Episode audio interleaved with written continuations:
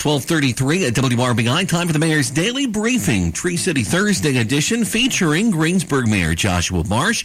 Latest numbers, Mr. Mayor, pretty good. Uh, Decatur County only adding one case of COVID-19 since yesterday. That brings the total there to 2,697. Ripley County adding four, as did Franklin County. The new Ripley County total 3,256. Franklin 1,588. And Dearborn up a dozen to 5,423.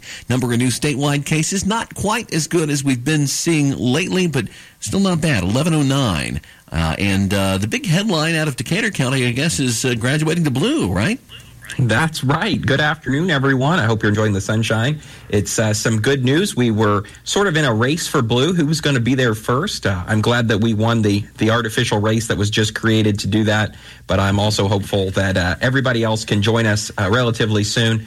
It is uh, it's very good to be there, and it's definitely a regional concept and regional effort to make sure that we are um, all pulling our part to, to do the best we can. And we're one of 39 counties in the state of Indiana, so that's good news for the entire state. Right, and probably the best course of action. I was just having a discussion with somebody around the uh, radio station this morning. It probably would be best if we all just kind of acted like we weren't at blue yet for a little while longer and, and still tried to keep the pressure on to, to keep that uh, spread low. Yeah, and I, I know uh, we put up a message the other day on our message board at the intersection of Link, Lincoln and Main that said, you know, hey, we're in the blue, but continue to do the five uh, plus one, right? So mm-hmm. that's uh, something that we we continue to stress and is of importance still. You know, there's always the opportunity to go backwards, and you have to remain in your color category for a week before we can change our restrictions. So we will continue to do what we've been doing, and, and hopefully Franklin and Dearborn and Ripley and everybody else uh, can join join in on the blue party um, before before too long. There you go. Uh, hopefully it's uh, you know, it's one of those things that uh, in just a couple of weeks has spreads, and we're, we're, we're having this conversation about how all or almost all of the uh, counties in the state are, uh, you know, blue counties. And, and, I won't go back and play this audio, certainly. Remember, blue is the best and red is bad. Yeah, that's. I mean, that's that's related not to politics. Uh, you, the people in your party, will be glad to know that's related to COVID nineteen.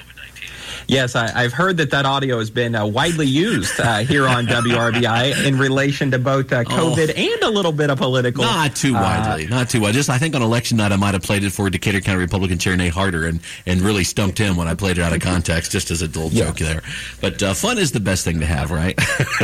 that's right, and especially you know as we're talking about something as impactful right. as this, I, I, we we all set party politics aside, uh, hopefully, and and root for the blue team, right. if you will about nice. about what we're trying to do here. So that's important. No, and it's such a it's such a heavy uh, topic sometimes that it's always nice to to have a little levity there because you gotta you gotta laugh at some point in time. Uh, you got uh, you know the the new uh, guidelines, uh, sixty and over for uh, our statewide now. So there's probably a whole new group of people who've been chomping at the bit or champing at the bit, whichever way you like to say it. I think both are correct to get their shots. So they're able to now.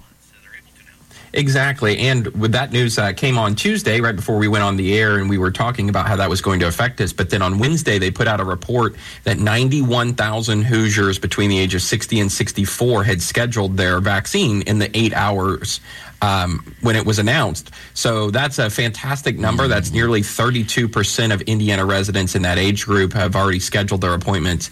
So that's a third of that group, which shows that they were excited uh, to get their opportunity to go and get vaccinated. Um, plus, that brings a large portion of our population as a state into the vaccination range but that also means that those appointments got pushed out further. So you'll want to keep an eye on um, those scheduled appointments, and maybe one of them will pop up sooner rather than later if that's something you're interested in. If you're just joining we're talking to Greensburg Mayor Joshua Marsh on a Tree City Thursday edition of the Mayor's Daily Briefing, sponsored by Decatur County Memorial Hospital and Decatur County REMC. Next week, uh, your Greensburg Board of Works and City Council meetings, Mayor. I know you can't always predict uh, the way things are going to work out, but if you had to guess right now, what will be the, the headline out of those meetings? Um, we're going to talk a little bit about uh, some of the different things going on, but it should be pretty quiet meetings. In all honesty, I think we've got a couple uh, different agenda items coming through, but nothing, nothing too crazy. I don't know what the headline will be. I guess you'll have to join us uh, coffee with Kaufman on Wednesday morning uh, at nine thirty, and we'll chat about it then. But uh, I, I don't foresee anything being too headline centric out of those. But great, you never know. Great station plug there, just like we rehearsed.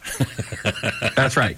I appreciate it. Anything else from you, sir, before we let you go and talk to you on Tuesday? Uh, I think that's it. Everyone enjoy the weekend. Have a great one. Stay healthy. Stay safe. All right, Mayor Joshua Marsh of the city of Greensburg. Always appreciate his time.